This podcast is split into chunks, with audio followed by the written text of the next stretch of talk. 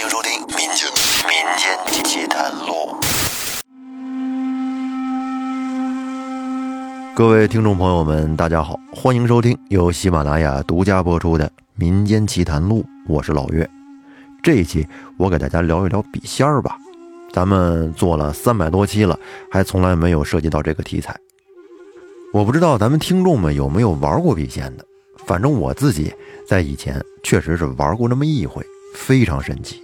虽然说后来有一些文章说这个笔仙用科学是可以解释的，无非就是一些心理暗示之类的，但是玩过的人肯定知道这个事儿不那么简单，用科学的根本就解释不了。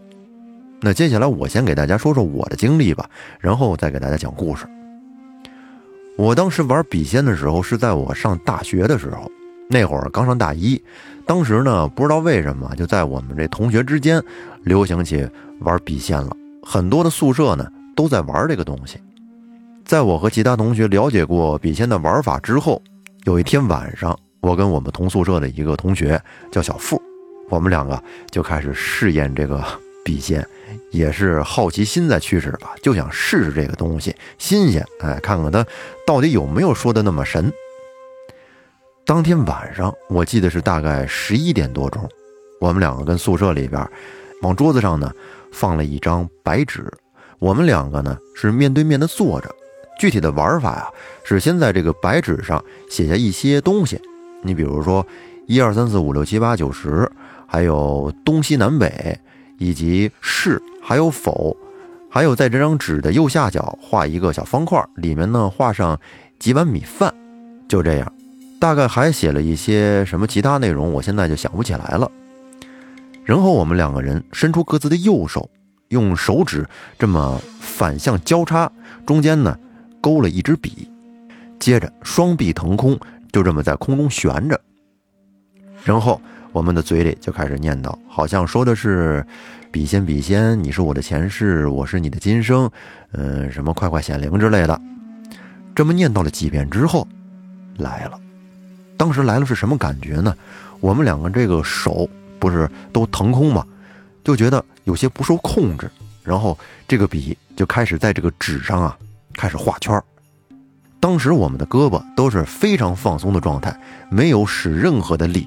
就让它这么顺其自然，然后就感觉这个笔在纸上不受控制的就开始这么飞快的画圈这就是来了的意思。然后我们就问说：“笔仙你是来了吗？”接着就瞧这笔就移到那个“是”字上，跟“是”上跟他画圈这意思就是他来了。然后就接着问说：“你现在在什么位置呢？”然后这笔就移到了东西南北啊那几个字上，哎，在这个。南，南的那个方向上，在那画字，这就表示他在南边。接着我们又问说：“你今年多大了？”然后他就就移到了上面那一排数字上，画了一个二，画了一个三，又画了一个零，啊，意思就是说两百三十岁。接下来呢，我们又问了一些我们生活中的问题，想知道的东西。你比如说，嗯，这次考试能不能过呀？哎，他会在对应的是或者否上给你画圈。我记得我还问了当时和女朋友能不能成啊，我们两个，他也给了对应的答复。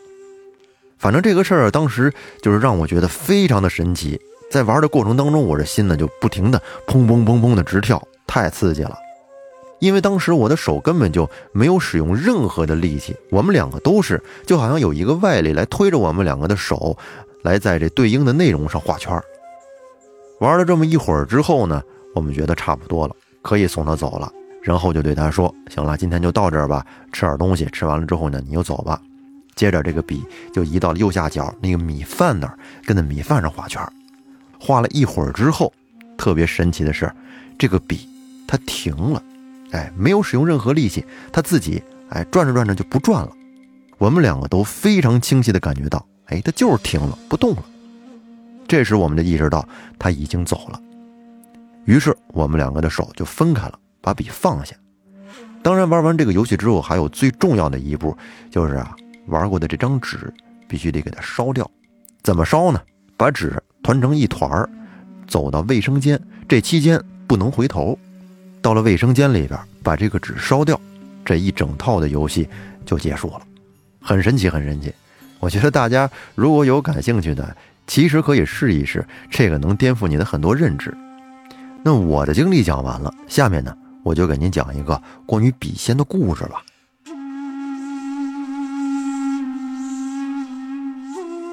俗话说，七月半，鬼乱窜。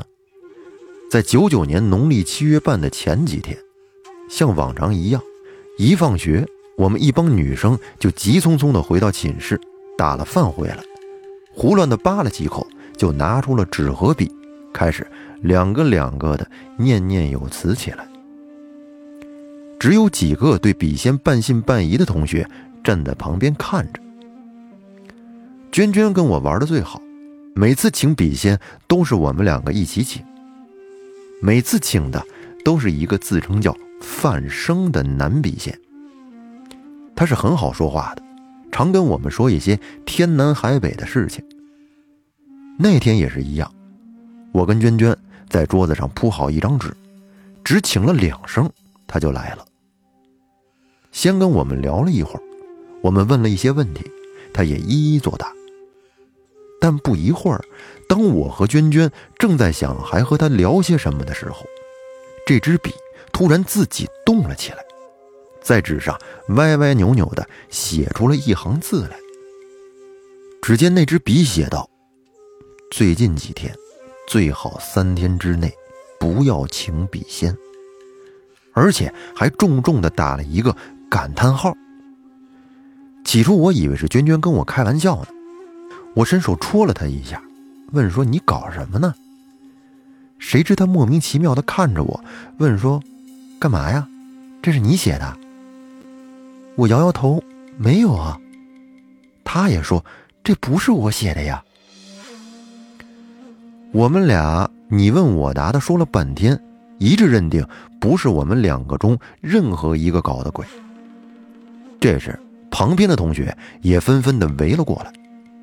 看着附在那支笔上的笔仙，还要写什么？我小心翼翼地问他：“为什么不要请笔仙呀？”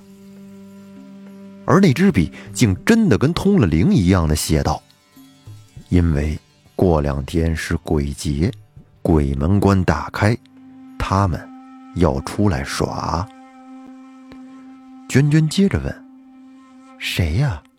邪鬼？”还是冤魂，还是鬼差出来？那个笔接着往下写。我们从来没有见过一支笔可以不受人控制，自己写那么多字儿啊！而且好像是似乎有头有序的在讲述一件事情。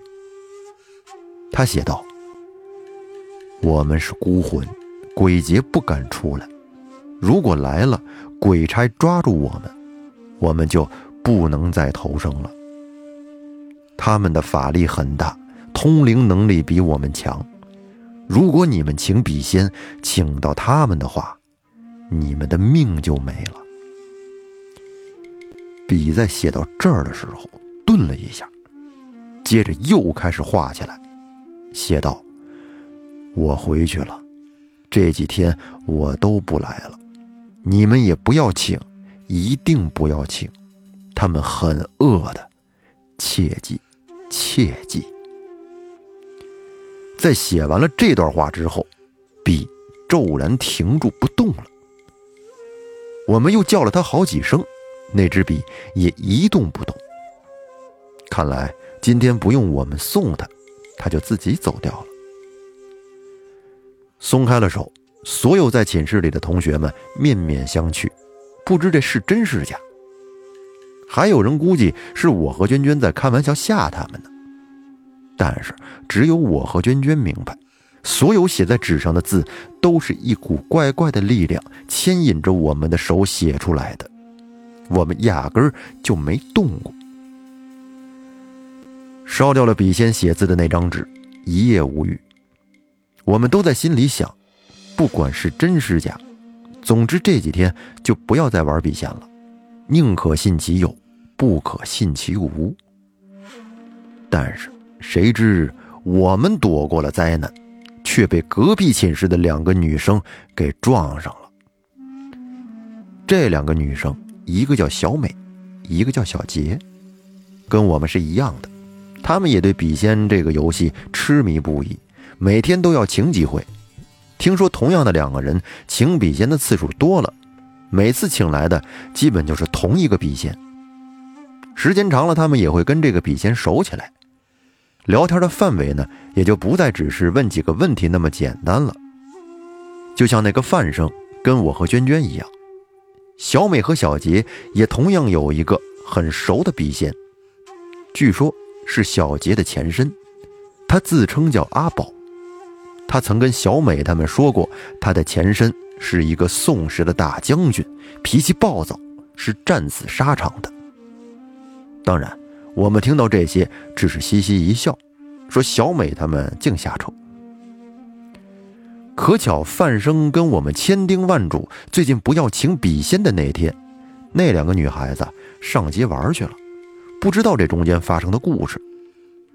而第二天是周六。上午放学之后呢，我们几个家就在市里面住的，就放学回家了。而那些在外地的同学就留在了寝室里。等周一返校的时候，只见周围一些留校生们窃窃私语，不知道在谈论些什么。见我们回来了，一个跟我在同一寝室的留校生凑上来问我，说：“李月，你们那天请的笔仙是不是说？”这几天不要请笔仙呀。他给我问的愣了一下，随即我便想起来了，便点头答应他：“是啊，怎么了？”他有些古怪的瞅了瞅四周，悄悄的说：“你知道吗？小杰出事儿了。”啊？你说什么？我当时还没反应过来。那同学接着说：“小杰从寝室阳台跳下去了。”摔到了锅炉房旁的房顶上，现在还在医院里抢救着呢。他爸妈都来了，我赶紧问这是怎么回事啊？那同学说我不清楚，你去问小美吧。于是我们去到小美的寝室，推开门，她正愣愣的坐在床上，整个人就跟傻了一样。我叫了她几声，小美抬起头。当时吓了我一大跳，只见她脸色惨白，双眼浮肿，但恐怖的是，她的两个眼白充血，以至于看起来两个眼睛都是通红的。那一刹那，我真的不知道他是人还是鬼。还好，他见到我就回应了一声：“啊，李月呀，你回来了。”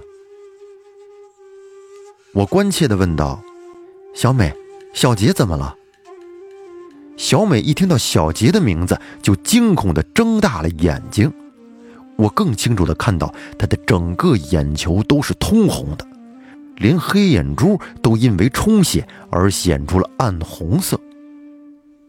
她睁大了眼睛，一句话也说不出来，只把惊悚的眼神投向了阳台。我顺着他的眼神看过去，问道：“怎么了，小美？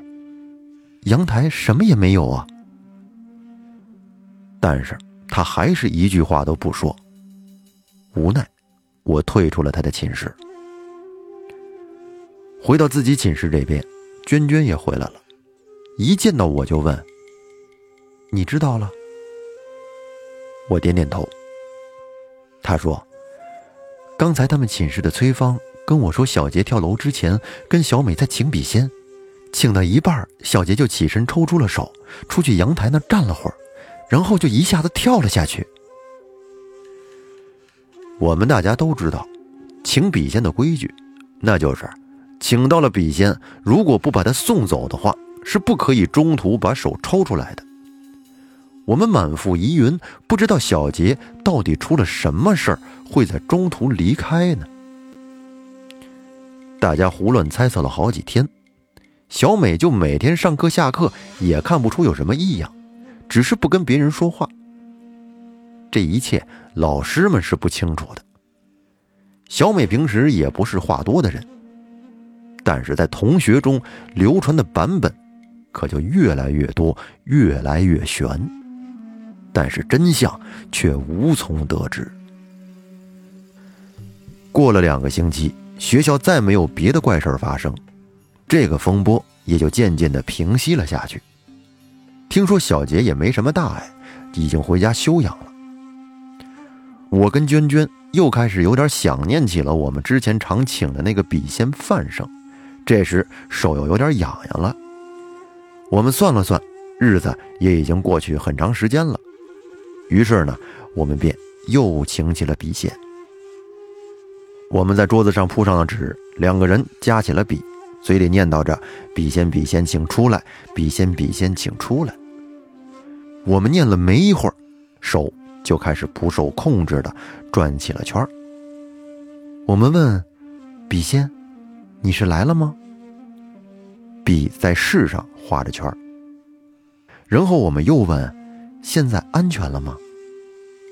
那笔开始写：“对。”鬼门关关了，他们都回去了。那范生，你知道小杰出什么事儿了吗？那鼻血道：“知道。”那你快和我们说呀，到底小杰他怎么了？我们急促的问他。就在这时，一个阴影遮住了我们。我猛地一抬头，只见小美面无表情的站在我和娟娟面前。这大白天的，竟然给我们俩吓出了一身冷汗。我说：“小美啊，你搞什么鬼呀？吓死人了！”小美叹了一口气说：“唉，别人请笔仙，笔仙都不会跟他们说鬼节不要请，只对你们两个说。我想，小杰的事情，可能也只有你们两个能够理解吧。不过，我想问一下你们这笔仙。”那天晚上叫小杰出去阳台的，到底是谁呀？这时，只见那笔写道：“是阿宝的前身。”小美悠悠的说：“我明白了。那天晚上我就觉得那支笔不对劲儿，可当时我又不知道发生了什么事情。”我问小美：“那那天晚上到底是什么样的情形啊？”据小美说出的那天晚上的情形，就是在晚上十点半的时候，寝室已经熄灯了。小杰跟小美看完了书之后，两个人就想请笔仙于是呢，点上了一支蜡烛，就开始了。这蜡烛摇曳闪烁的火苗，为本来就神秘的游戏，更增添了一份神秘的色彩。而他们本来请出来的也是阿宝。可是呢，在阿宝表示他来了之后，那支笔就再也没动过。他们两个还以为是哪个调皮的笔仙跟他们开玩笑呢，也没想到有什么其他的事情快要发生了。然后他们就一直逗那支笔说话。大概过了七八分钟，那支笔突然又动了起来，而且动的力道非常大，哗啦哗啦的跟纸上把这纸都给划破了。过了一会儿，他们就看清楚了，那支笔在纸上写着：“小杰去外面看东西。”当时小杰觉得挺奇怪，就问说：“看什么呀？”那支笔写道：“你去了就知道了。”当时小杰还问那支笔说：“等下我们把你送走了再去看吧。”可是那支笔却以不容置疑的口吻说：“去，现在就去。”接着，小美说：“她当时感觉小杰绞着她的那只手，死命的捏了她一下，似乎想拉紧她不放。可是不到一分钟，他却突然的扔下了小美的手，而那支笔就在那时被抛到了阳台的门口。小美当时吓坏了，虽然不知道请笔仙的中途撒了手会不会有什么不祥的后果，因为传说都是那么说的。”他也只知道不祥，但是具体会发生什么，他却不知道。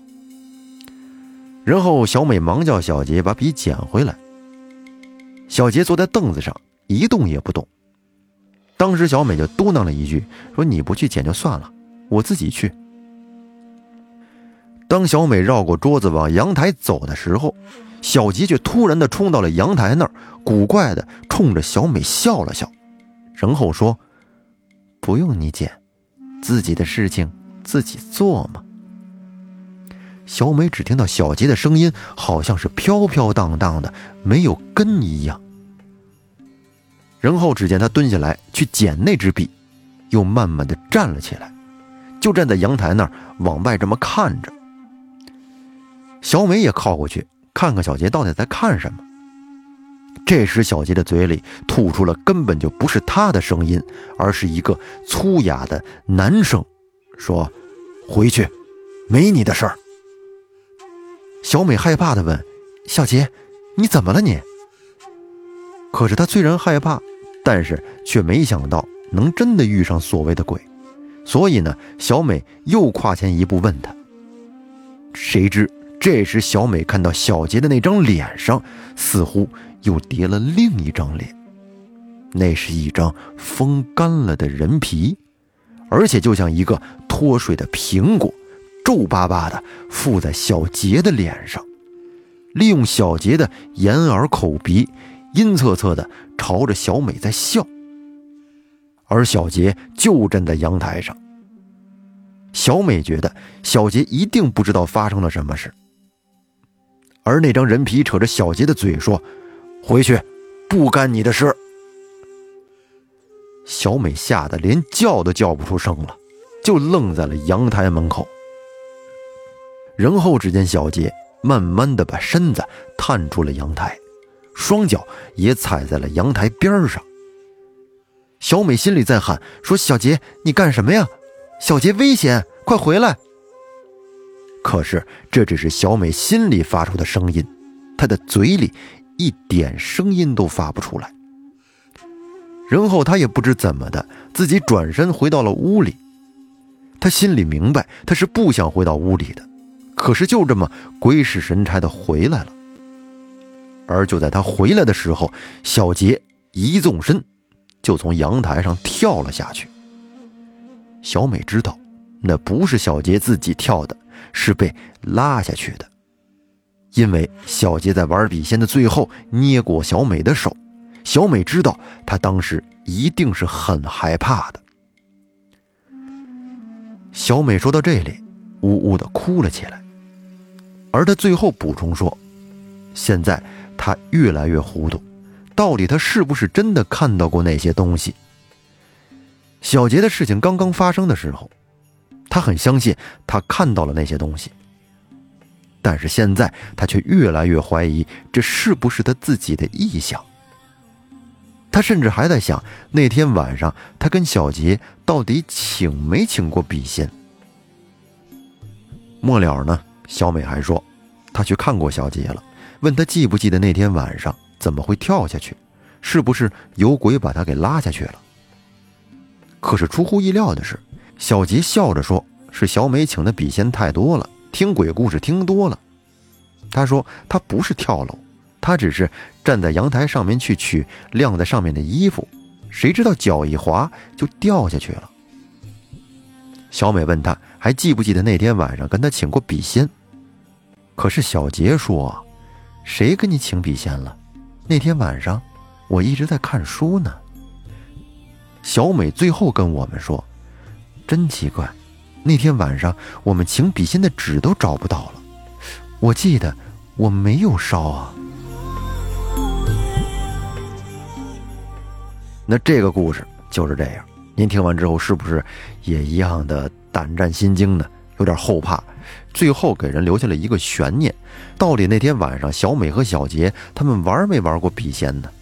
这究竟是小美的臆想，还是小杰失忆了呢？但事实情况，小杰确实是从阳台上跳了下去。那真相就不得而知了。那这期节目咱们就说到这儿。如果听众朋友您也玩过笔仙啊，有过类似的经历，可以把您的经历呢在节目下方留言和我们分享一下。这期节目我们就说到这儿。感谢大家的收听，再见。